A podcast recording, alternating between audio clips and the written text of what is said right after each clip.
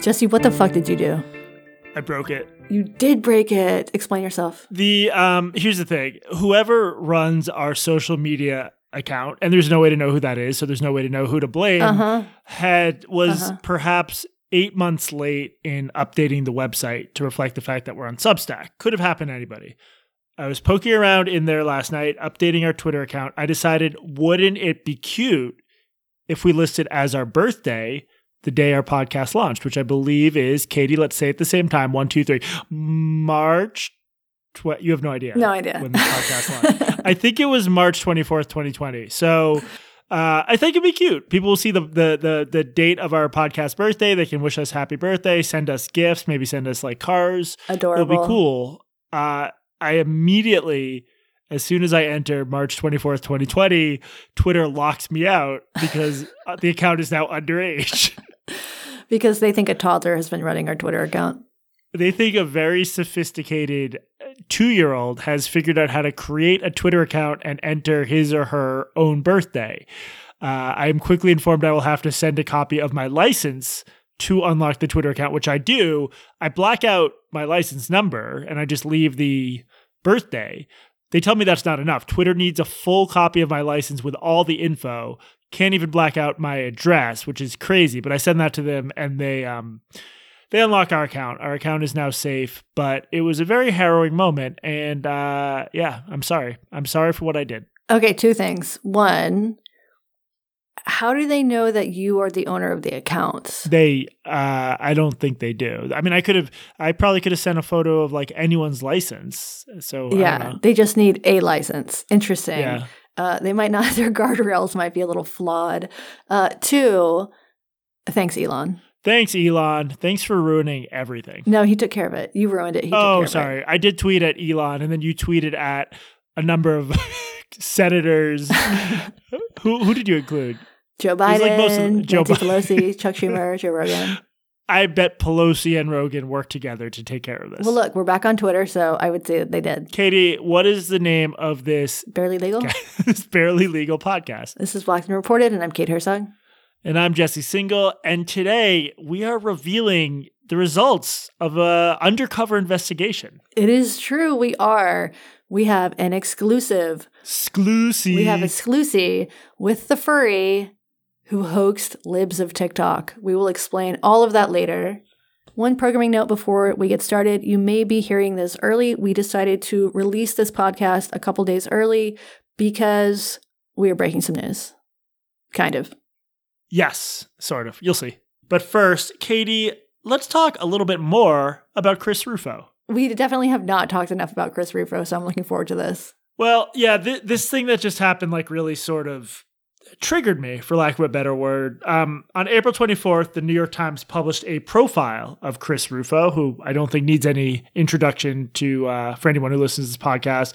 Um, Trip Gabriel, national correspondent. It's like a, a nice little profile explaining Chris Rufo and his movement and the success he's had raising parental alarms over CRT and diversity trainings and gender stuff in Florida. So there's a photo of Rufo. Gabriel provides a lot of like quotes from Rufo explaining his own ideas in his own words.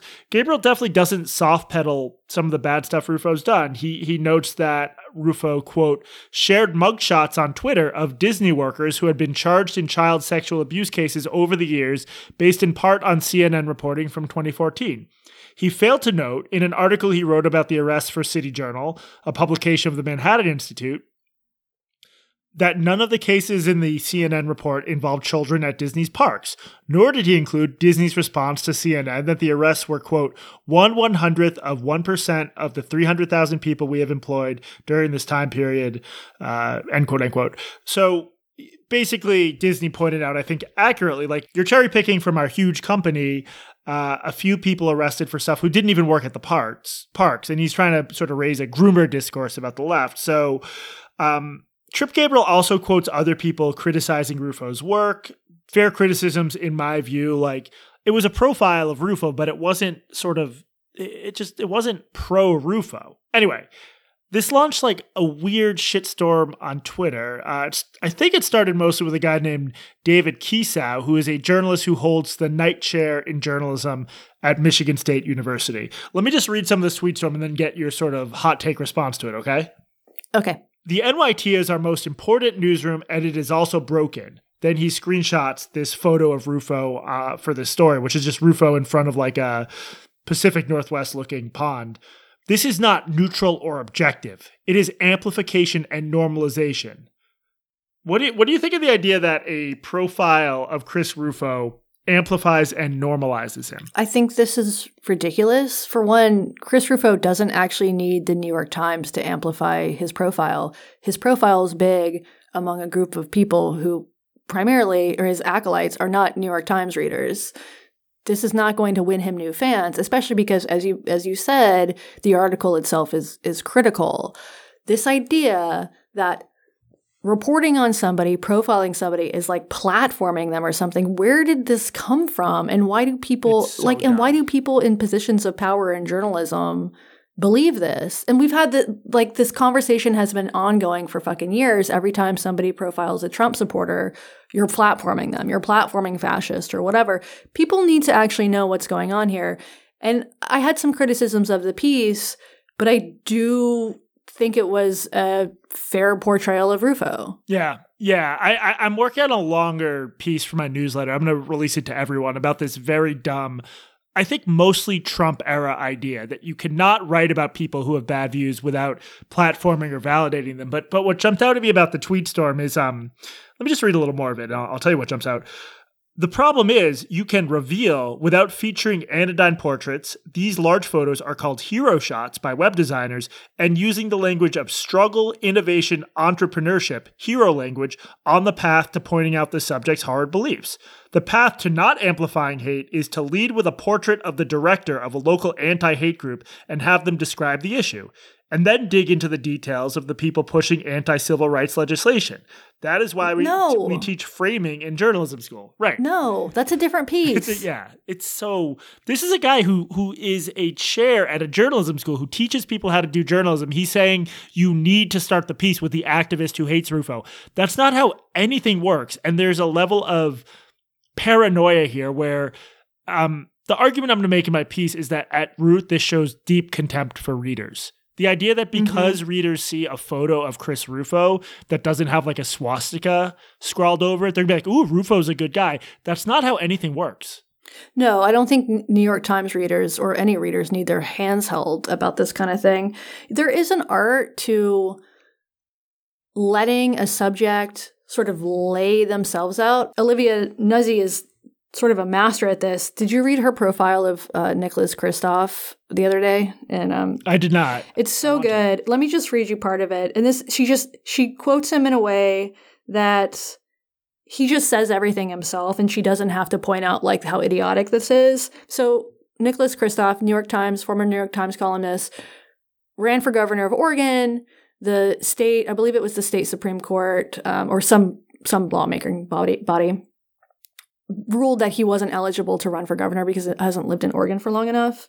His family owns a like cidery or a winery in the Yakima Valley, Oregon wine country. He's talked a lot about the problems of alcoholism and addiction, and that's something he wanted to tackle as governor. He also owns this alcohol company.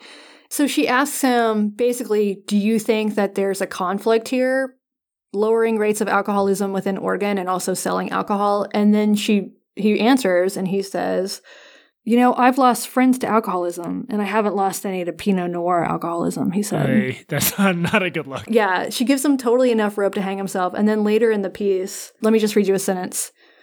Even on the farm, Kristof was interve- intervening to help creatures less capable. Quote, I'm helping the hawks with the voles, he said. He had snipped the grass into a crew cut to give the hawks a, a, better chance of spotting their prey. There was something in it for Kristof, too. The voles posed a threat to the vineyard. Yeah, it's really well done. She's very, very good at this. I don't think Trip Gabriel did like I don't think he gave Rufo enough rope to hang himself, but also Rufo is a different character. He's sly and he is also Yeah incredibly open about what his goals are. He wants. He said so publicly. Yes, he says so. Uh, we're going to redefine CRT. We're going to freeze the brand. He. This is basically, I think. I think there's two things going on going on with Rufo. One, school choice. He. This is all about school choice. This is not about improving public schools. This whole mission, CRT, the grooming shit. This is all about He wants people not to trust public schools as an he wants. Yeah. yes he yes basically and also i think that he is a very ambitious person and he wants to be in politics. He ran for Se- seattle city council briefly uh, was not a successful campaign. He dropped out after he said that people were sending him death threats. I reported on this for the stranger. I saw the quote unquote death threats. Jesse would you say that actually i think he called them like sexually violent threats.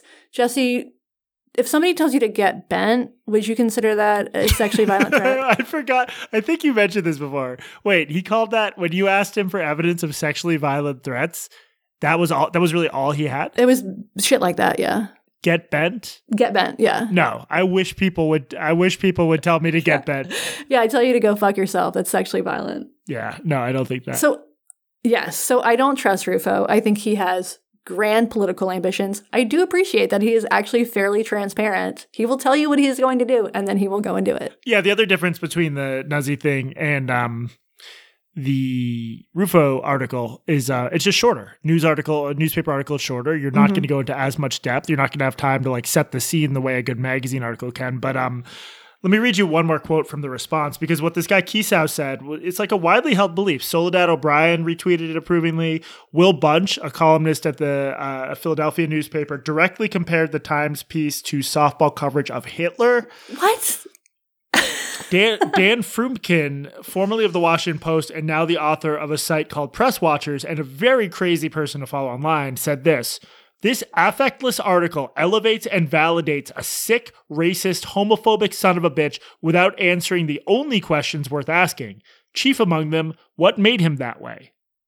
But again, that's who like maybe there's an interesting article about what made Chris Rufo have this ideology, but that's not what the piece was. I, I actually don't think that's probably that interesting. I'm I am curious about this turn of his politics. When I met him when he was running for city council, like he was a Gary Johnson voter. Uh, he was a libertarian. He now I think he's more sort of deeply religious. I do think there's some interesting questions about his background. I think I think he comes from a liberal family.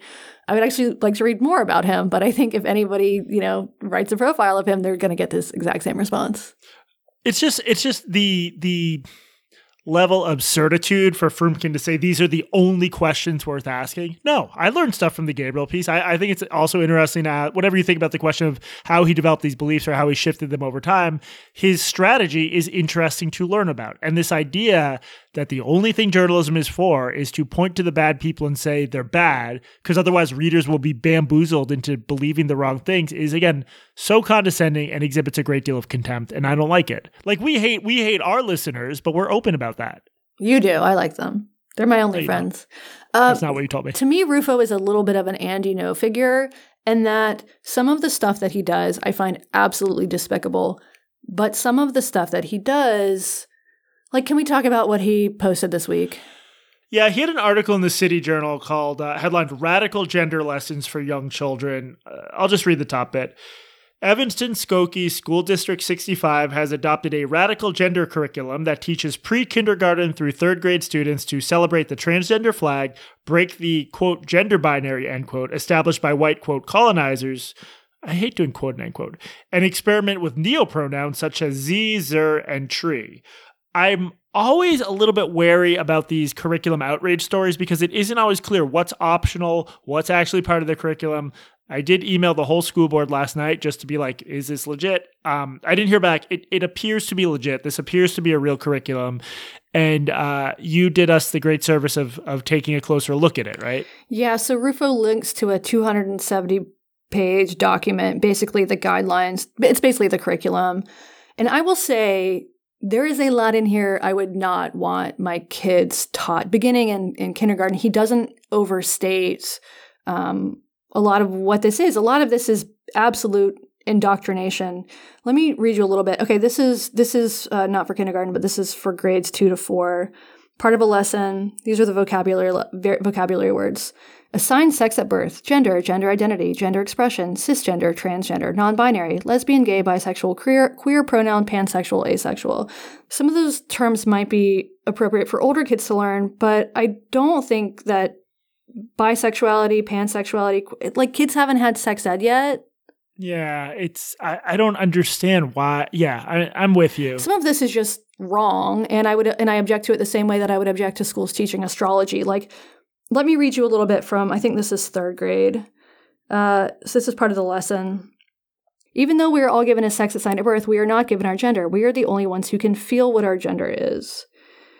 Later, over the next couple days, you will be hearing the phrase third gender. It is important to know this information. Within a Western and Christian ideological framework, individuals who identify as a third gender are often thought of as part of the LGBT community. This classification actually distorts the concept of a third gender and reflects a culture that historically there's just it's like repeating. This is for se- this is for second. This graders? is for third graders. Uh, but it's also completely uh, the level of it's inappropriate. Well, it's not just inappropriate, but there there's there's disagreement about what the concept yeah. gender is. When I like when I walk down the street as a male person, I'm gendered as male. My understanding of gender is not that it is an internal thing. I understand some activists are trying to change the meaning of the term and they have every right to do that, but you can't just take third graders and be like, "Nope, this is what gender is now." I, I how how could a it's hard for me to imagine the parents who would be like, "Yep, this is a great way to approach this," and B the level of just fucking tripping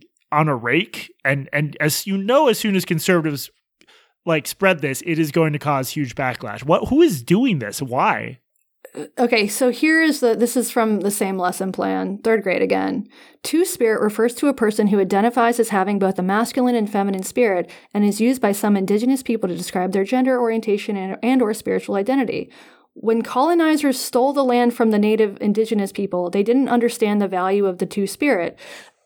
The term two spirit came from a fucking white anthropologist in the 90s.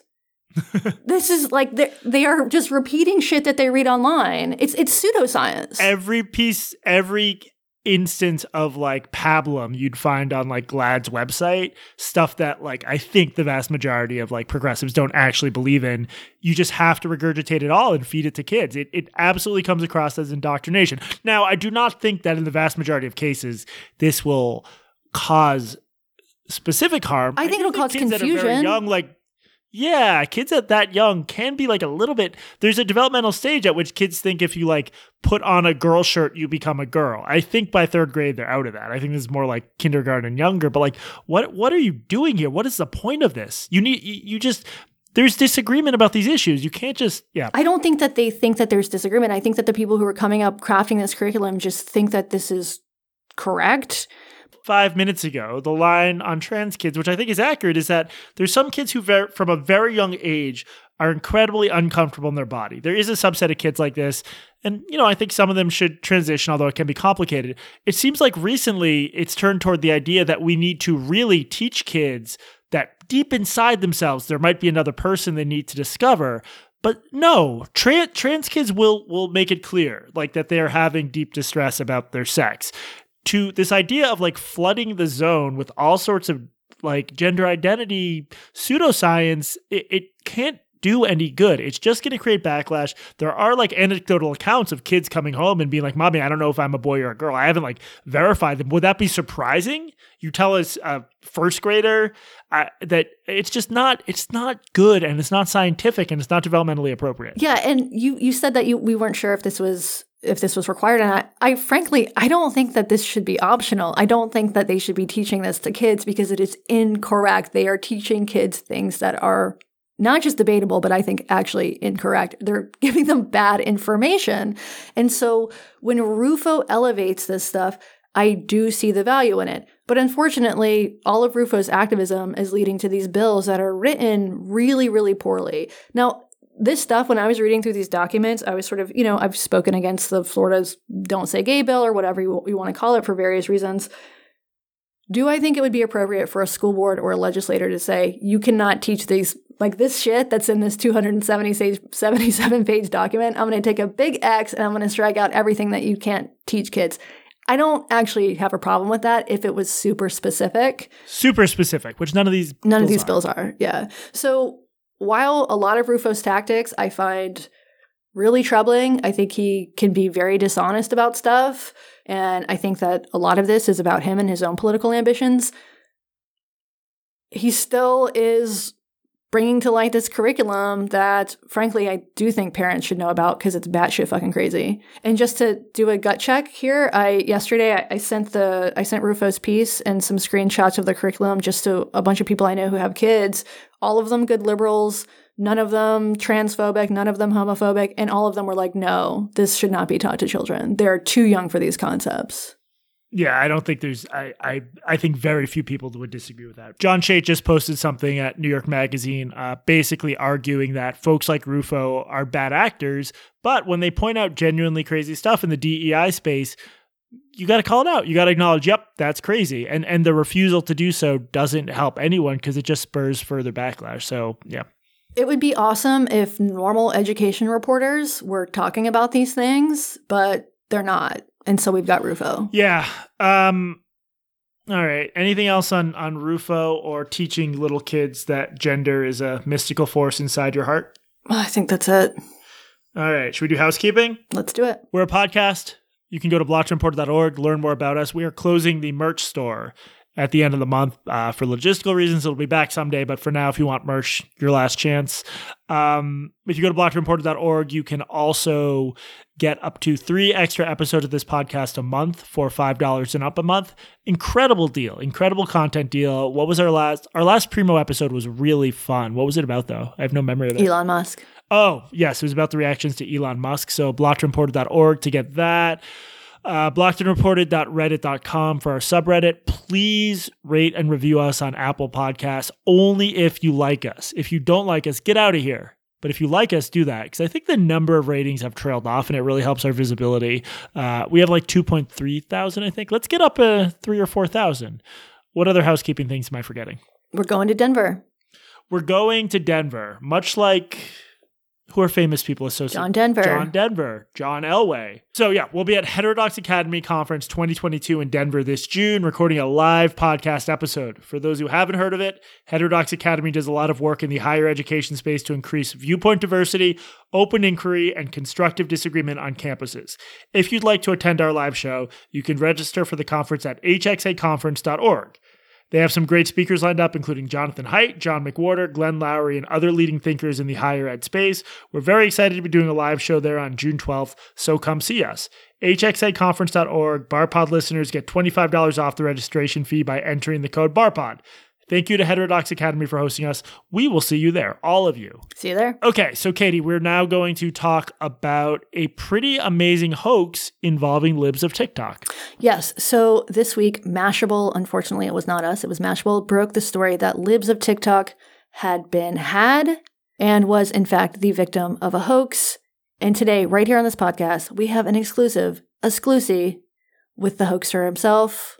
Please introduce yourself. Hi, yeah. So my name's Tracing Woodgrains. Um, I don't know if the people around here would be familiar with me or anything. Trace, you bad, bad jackal. You naughty jackal. I know, I know. I'm sorry. I'm sorry. Explain yourself. What the hell did you do? Well, we should say Trace is our is our what's his title? Senior furry? Podcast. Of, yeah. He's our he's a, Trace is our um I guess assistant producer and he does some really amazing research work for him and he beat out a very talented field for that gig. So we couldn't really do the podcast without him.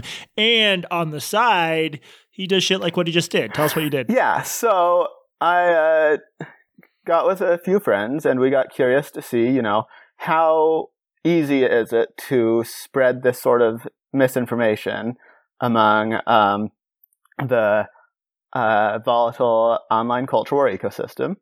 And so we sent a few emails, uh, pulled a few documents together, and uh, got Libs of TikTok and uh, a few others to publish a completely fabricated story. And the reason uh, Libs of TikTok was probably a good place to target is we have some examples uh, of them publishing stuff that didn't seem to be true. One of which was when they did like a short video of what looked like a pee pad and announced that a school district in, I think, Texas was letting kids identify as animals and use a litter box, even though there was no litter box in the video, even though this didn't seem to happen. According to I, I emailed the district, they had no idea what I was talking about.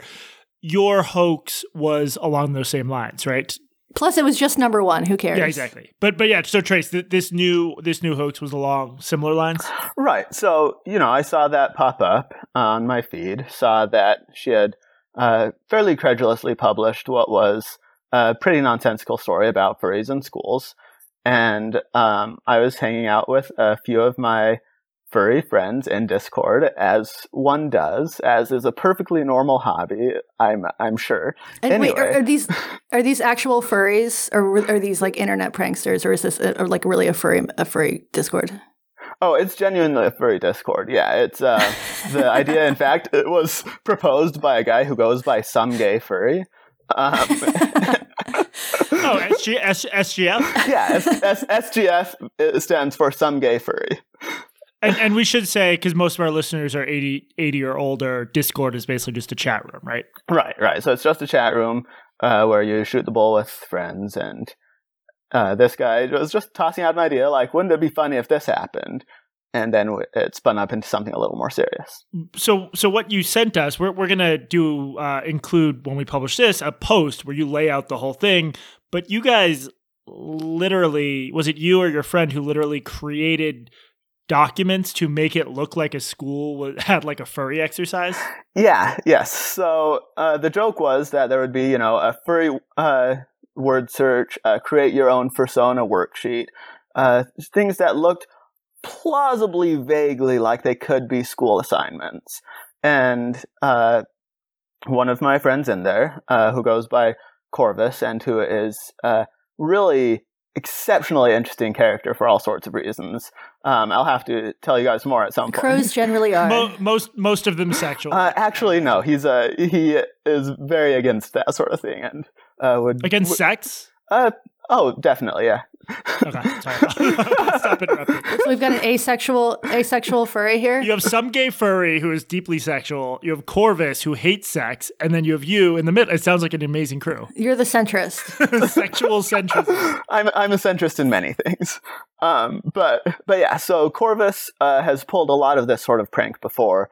Uh, a few people who are extremely online will have noticed the subreddit Cringetopia had uh, really weird moment this week where for a day or so it was all furry stuff all the time. Uh, that was Corvus's doing. Things like that. Uh, he's just been involved in this sort of prank fairly regularly over the years. And having him in there, you know, I couldn't resist.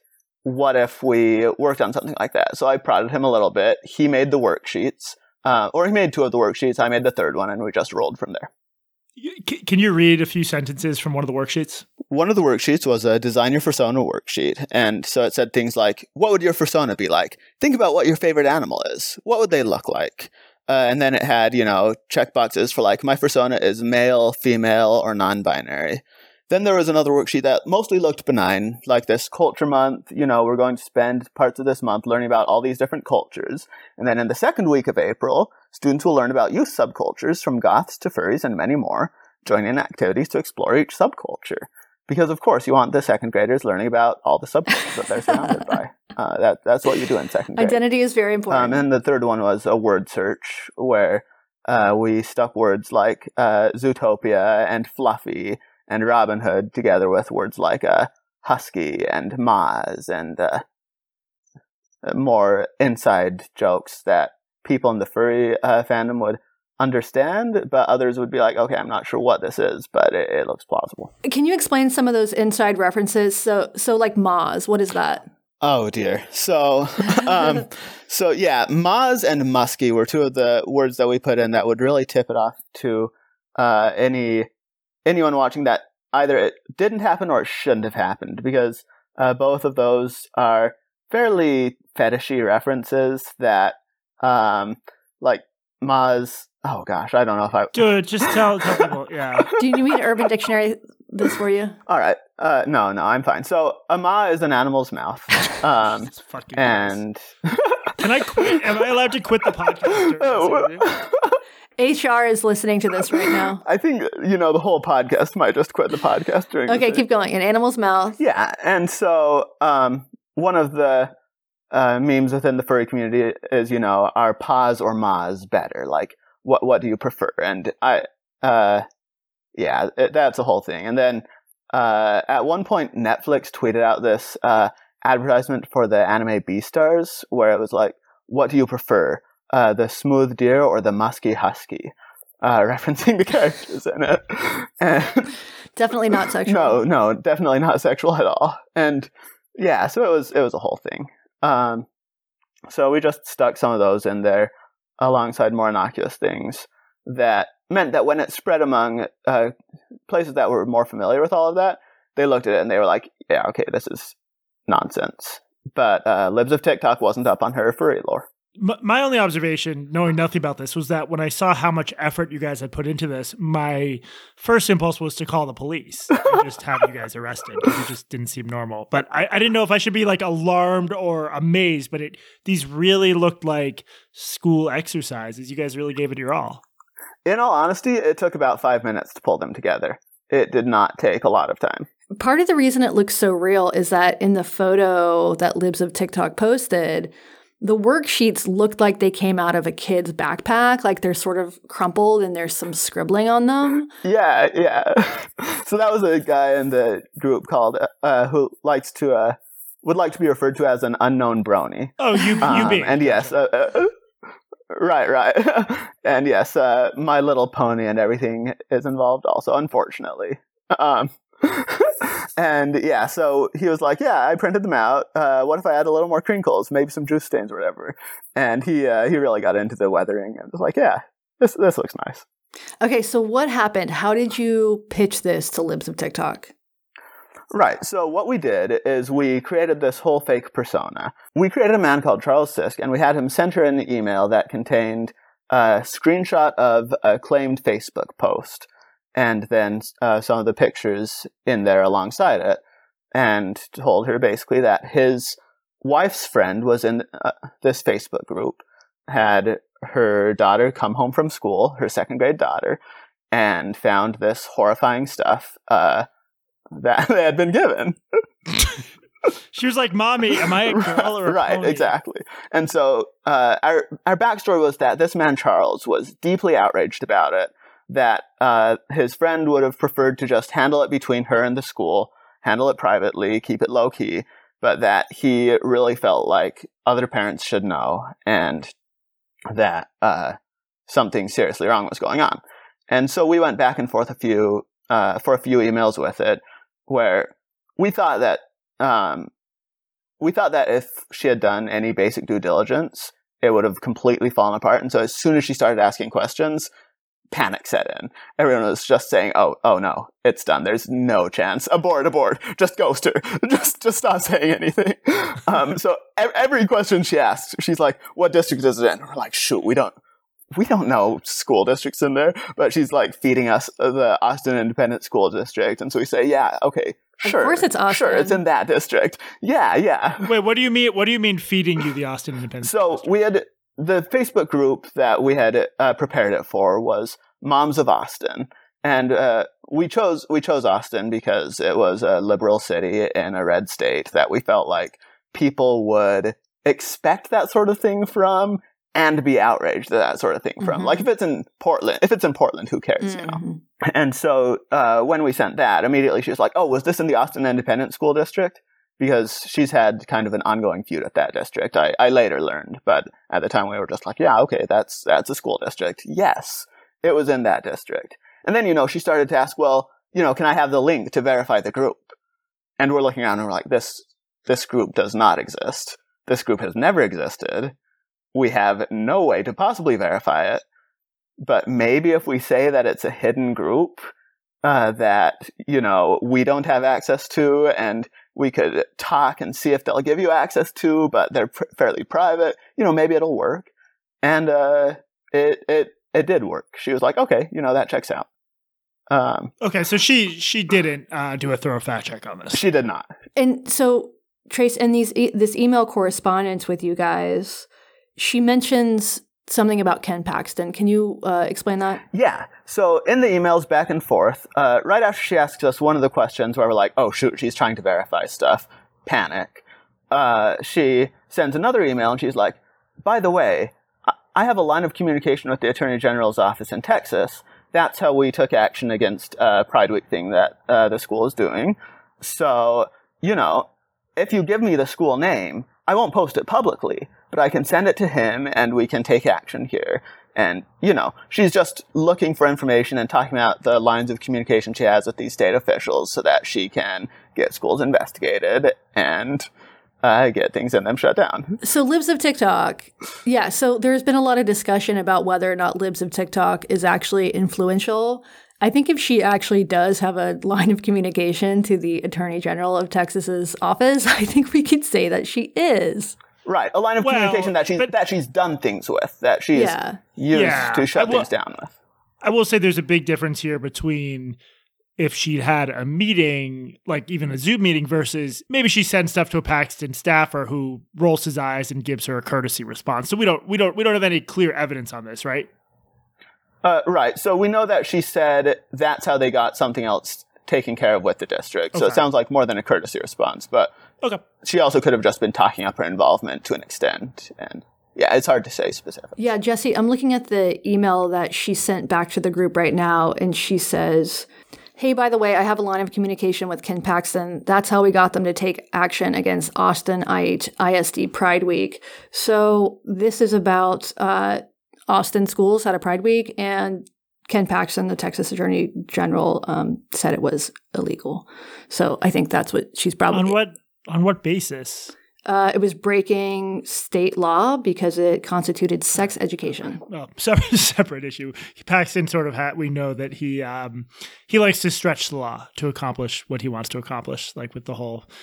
Anyway, separate issue, but yeah. Yeah, and the uh, the Austin Independent School District basically ignored him anyway. So um, I think that's what she's talking about when uh, she says she has a line, assuming that it's true. Okay, so then so you send these emails to her, you have this correspondence, and then a couple weeks by, and then this week, what happened?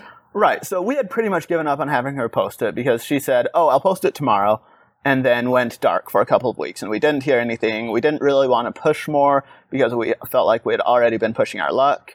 So we uh, we did want to see like how outraged people would respond to these worksheets that you know we had we had worked hard on. We had had fun with these worksheets, so we spread them across a couple of like cringe subreddits or here's something awful thing.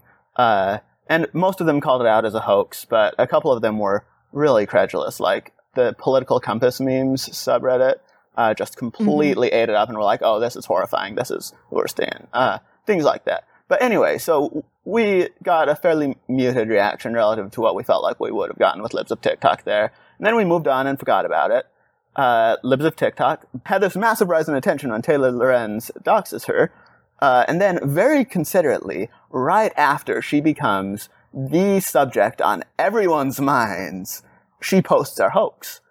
And we just flip out. We're like, all hands on deck. Drop everything. This is happening. Um, we were shocked. Will you uh, read us a tweet? Yeah. So we hopped on and we saw a second grade teacher in Austin Independent School District allegedly gave students worksheets on furries. These included a furry word search and an activity on designing your own furry persona. And it got uh, it got almost 13,000 likes, 700 quote tweets, 3,700 retweet retweets, like fairly viral. the the responses are great. I'm seeing one is I'm really hoping it's fake. If it's real, then it tells me that the other staff members don't approve of teacher material and just let them do as they please. Someone else replies, "It's not fake. Austin has all kinds of shit going on." it does. Austin is weird. And Trace, so who reposted this? Yeah, so it got shared fairly broadly. Um, one of the most amusing ones I thought was James Lindsay, who himself got famous for hoaxing uh, these crazy woke left wing ideologues. Uh, ended up immediately credulously reposting this and basically saying, you know, some furries have approached to me about disappointment with how the woke have been giving furries a bad name. um, Are furries woke? I would think so. yes, oh yeah, oh absolutely, very woke. So, James, why do you think James believed this? Um, because it came from a right wing source instead of a left wing source. Yeah, it, it confirmed his Like- priors. Right, like that's basically I think the start and the end of it was that it was along the lines of the stuff he talks about. It's the sort of thing he wants to believe, so he just immediately jumped on it. Yeah, it's weird that they they want to believe that kids are being like violated and perverted. It's like a weird kind of thing to want to be the case, but it would help their movement, I think. Right. I think it sort of mirrors the sort of horrifying trend you see after, uh, say, mass shootings sometimes, where you see online culture war crowds sort of waiting on tenterhooks to see is it one of the guys in support of our movement or against our movement for it. Uh, yeah, and it, it's a human impulse, but it is a fairly horrifying. Or when one. there's a hate crime and you like I think people a lot of people wanted Jussie Smollett to be a victim not because they wanted him to be injured, but because it proved something that they already believed. Right. You want wrongs that confirm your view of society so that you can continue to rail against those wrongs with more evidence to back them. This does confirm my prior that furries are degenerates. I mean that's fairly true. So James Lindsay retweeted it, and how? Uh, who else? Who else elevated this story? Yeah, so Matt Walsh was a big one. He ended up having a big podcast episode where, towards the end, he talked about how uh, bestiality culture is coming into schools using Hell this yeah. tweet as evidence. Let's drop that audio here. Just yesterday, Libs of TikTok published images of a class assignment given to second graders in Austin, where they were told to make their own furry persona. This was all part of Culture Month at the school, a month where the kids learn about different cultures, you know, like Japanese culture and um, Egyptian culture and bestiality culture. Because that's what this is, after all. People who sexually fantasize about animals, even fictional animals, are into bestiality. That's what that is. We've sped right past yet another stop on the slippery slope that the left told us would never come. Yeah, so as you can see, it's a very serious case where this tweet from Libs of TikTok proves that schools are adamant about instilling bestiality culture in young, impressionable students, which I, I think personally is very serious. Uh, Trace, what have you done? Okay, so we should talk about the ethics about this because, on the one hand, it is objectively hilarious, and you did expose Libs of TikTok for being credulous when she shouldn't be and gullible, which I think should have been obvious to anybody who has, for instance, saw the tweet about the puppy or the pee pads or the litter box. She clearly also has a blind spot when it comes to furries, although don't we all? And don't you, maybe she's a furry. That would explain a lot of this. If, like deep down, she, if yeah, you know, Trace is a is an ex Mormon furry, so and she's an Orthodox furry, and that works. I like this. So, but let's talk about the ethics of this. Clearly, this is a this is an ethical question. Walk us through that. What did you think about this? You are f- literally spreading fake news. How did you feel about that?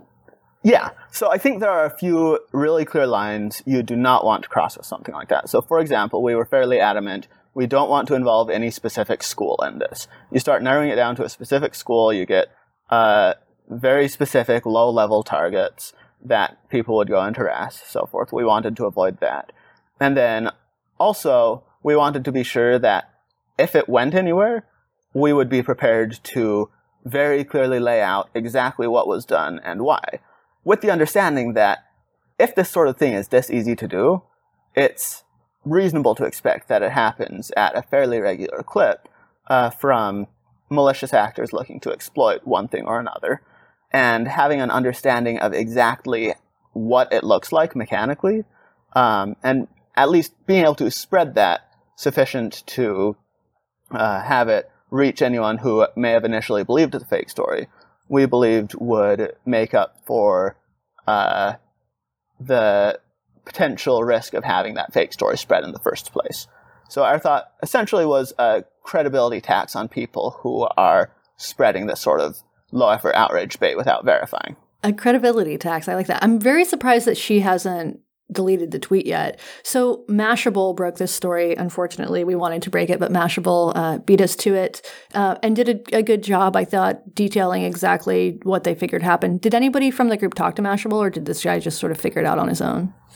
No. So from our Reddit posts, they were made from one of Corvus's recognizable accounts, and so the online community, R-Drama, that uh, this whole weird little Discord that I'm in originated from, um, was tracking. Oh, okay, so this is one of our people doing something. So they hopped on it, uh, from the Reddit things. This is back when we thought that it was over and Libs of TikTok wasn't doing anything with it.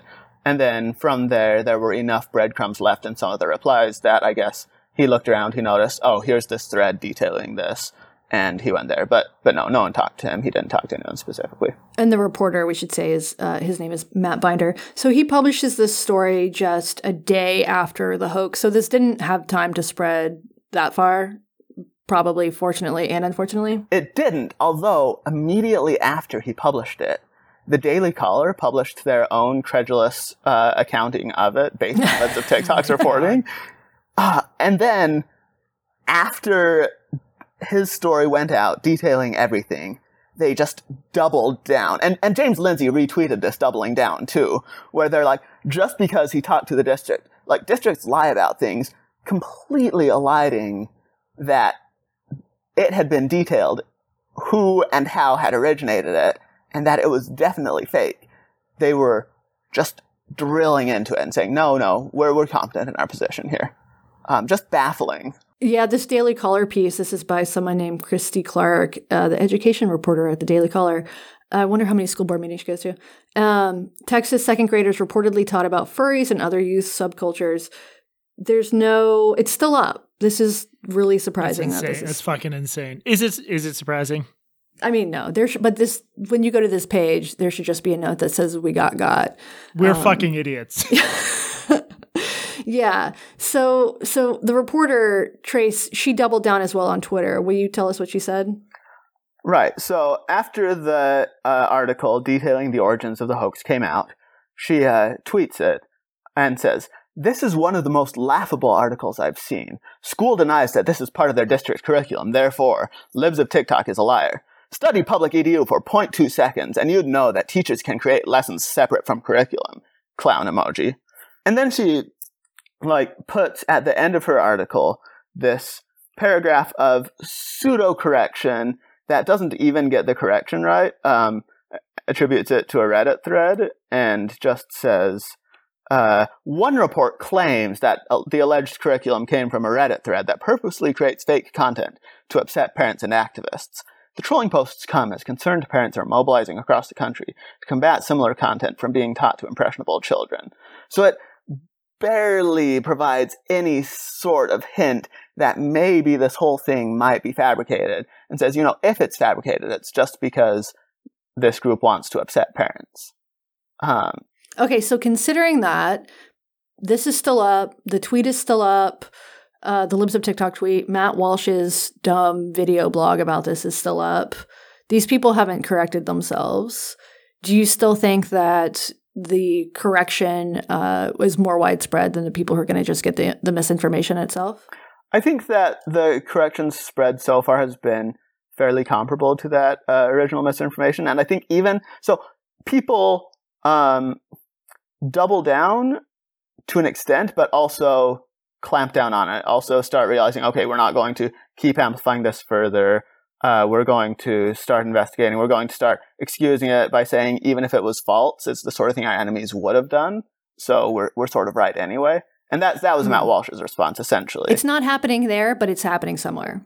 Right. He was like, it, the left are such degenerate perverts that this is believable anyway, was the line that he took. What was Libs of TikTok's, what was her own response to this? Yeah. So her own response so far has been in a tweet response to someone else uh, examining the debunking. And she says, The person who sent it said it was personal. I asked tons of questions, as I always do. There were no red flags. Working with a journalist to get to the bottom of it. If the left did it for a setup, it just shows badly on them. The left. so desperate to catch me because I'm too effective. That's you, The Trace. whole left, the whole the left. whole left got together and decided. Right, which is it, it's good for my credentials because uh, the left is usually fairly suspicious of me. So now I can wave this and say, "Look, I am in fact the left." I'm looking at her response, or I'm looking at the responses to her tweet, and it's just furry after furry after furry. That's the true. That's the true left. That is the Democratic base. oh, probably. yeah, furries furries love getting attention. So. And so I assume that the Austin Independent School District did get some hate for this. Unfortunately, yes, and uh, that's the part that we did feel bad about when she tagged their Twitter account in. A bunch of people went to their Twitter and started saying, how could you groomers be providing this to second graders? Or uh, went to their Facebook, a few of them. So, so yes, there were definitely some people who took it upon themselves to call the Austin School District for ta- to task over it. Yeah, that's where the hoax sort of loses me as much as I like it because if you had just said the state of Texas, you're sort of guaranteeing that somebody's going to have to deal with this if it's if you name any sort of school district. So as much as I appreciate what you did and I think it's very funny, um, bad bad jackal, bad jackal. Yeah, I I, I do uh, feel bad about that. That part came into Put it. yourself put yourself in your crate for six hours. Ultimately, I do think it is Libs of TikTok's responsibility to verify that the people she's sending harassment after um, Deserve it. first of all, did anything at all. but but in reality, she is calling for direct harassment of just about not every individual she retweets, but uh, she's very eager to uh, send people after districts and schools. She's bragged, for example, about a school uh, taking its Twitter account private after they uh, after she publicized something of theirs, so forth. And I, I think if she has that sense of vigilante justice, it is very much her responsibility to uh, do due diligence when she's knowing that people will go after them. But but yes, I do think it was a mistake to tie a district in.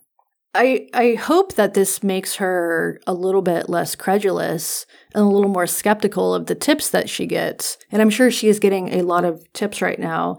Um, so maybe if you have made her a better reporter, uh, Trace, you're something of a the Libs of TikTok public editor. I, I I would hope that uh, because in all honesty, like she really does uh, bring to light some things that are uh, pretty unsettling a lot of times. Like it's not like I look at every single thing she puts forward and I'm like, oh yeah, I, I 100% fully support every single one of these. Um, there, it, there is some genuine value to publicizing, hey, um, there are some inappropriate things that sometimes go on. And I think if she raised her standards and uh, took things uh, more seriously and aimed to be less of an outrage bait account and more uh, more of a thoughtful informer, I think there are some good things she could do. And so if she looks at this and says, "Yeah, I should raise my standards and I should be more careful about these things and be uh, less uh, mm, less hyperbolic and more diligent fact checking," I don't expect that to happen, but you know, I would like it. Yeah, I I expect her to go more sort of the James Lindsay route, and the more famous she gets, the crazier she gets. Yeah. Unfortunately, yes. Jesse, what do you think about this hoax? Should we fire him? Um, I think we're gonna let him off with, um, like I said, six hours in the crate. Um, No treats for you. not gonna, no dog park for the next three days. No, I mean, I, I, I think hoaxes like this actually do serve a valuable purpose. It's hard for there not to be collateral damage, but I think to see how the sausage is made and just how sloppy this truly shitty Twitter account is is very valuable. Uh, it is incredibly disturbing. It shouldn't be surprising, but it is a little uh, surprising that she's doubling down. That the Daily Caller, which you know they do some bad stuff, but I would think they would not want to continue to circulate something they know to be false. Um, but I'm glad these folks are being exposed for what they are. All right, I guess you can get out of your crate. No, six hours. I said. where where can people find your uh, other online presences? As of recently, I've decided it's probably best to consolidate all my stuff in one location. So, um, I'm going to be publishing most of my stuff on tracingwoodgrains.substack.com uh, in the near future. Uh, but yeah, my work so far has been scattered pretty far online. You can also follow me at Trace Woodgrains on Twitter, and that's about it. Well, thank you so much for coming on the show and for all of the good work you do for us. Your weird hobby uh, is our benefit. Always a pleasure. Make sure everyone make sure to check out the uh, post we'll be releasing with this episode where Trace lays out exactly how he pulled this prank. Uh, but thank you again, Trace, and uh, get back to work. Ow. oh dear. Don't encourage him. Don't encourage her. Thank you, Thank Trace. Thank you, Trace. Uh, thank you. He should have told us first. Actually, I'm glad he didn't tell us before he did it. And then we might have some journalistic obligation there. tell on him. It was a real uh, Somehow prevent it from happening. Don't ask, don't tell. Uh, plausible denied. Better, better to ask forgiveness than permission. I did withhold forgiveness, but that's okay. so we're safe. uh, thank you, as always, to Trace not only for that, but for his production help. This has been Blocked and Reported. I'm Jesse Singal, and remember, while furries have not taken over the Austin school system, they have taken over the Pentagon. And I'm Katie Herzog. And also remember, the Christopher Rufo story will inevitably end when his kid comes out as tree.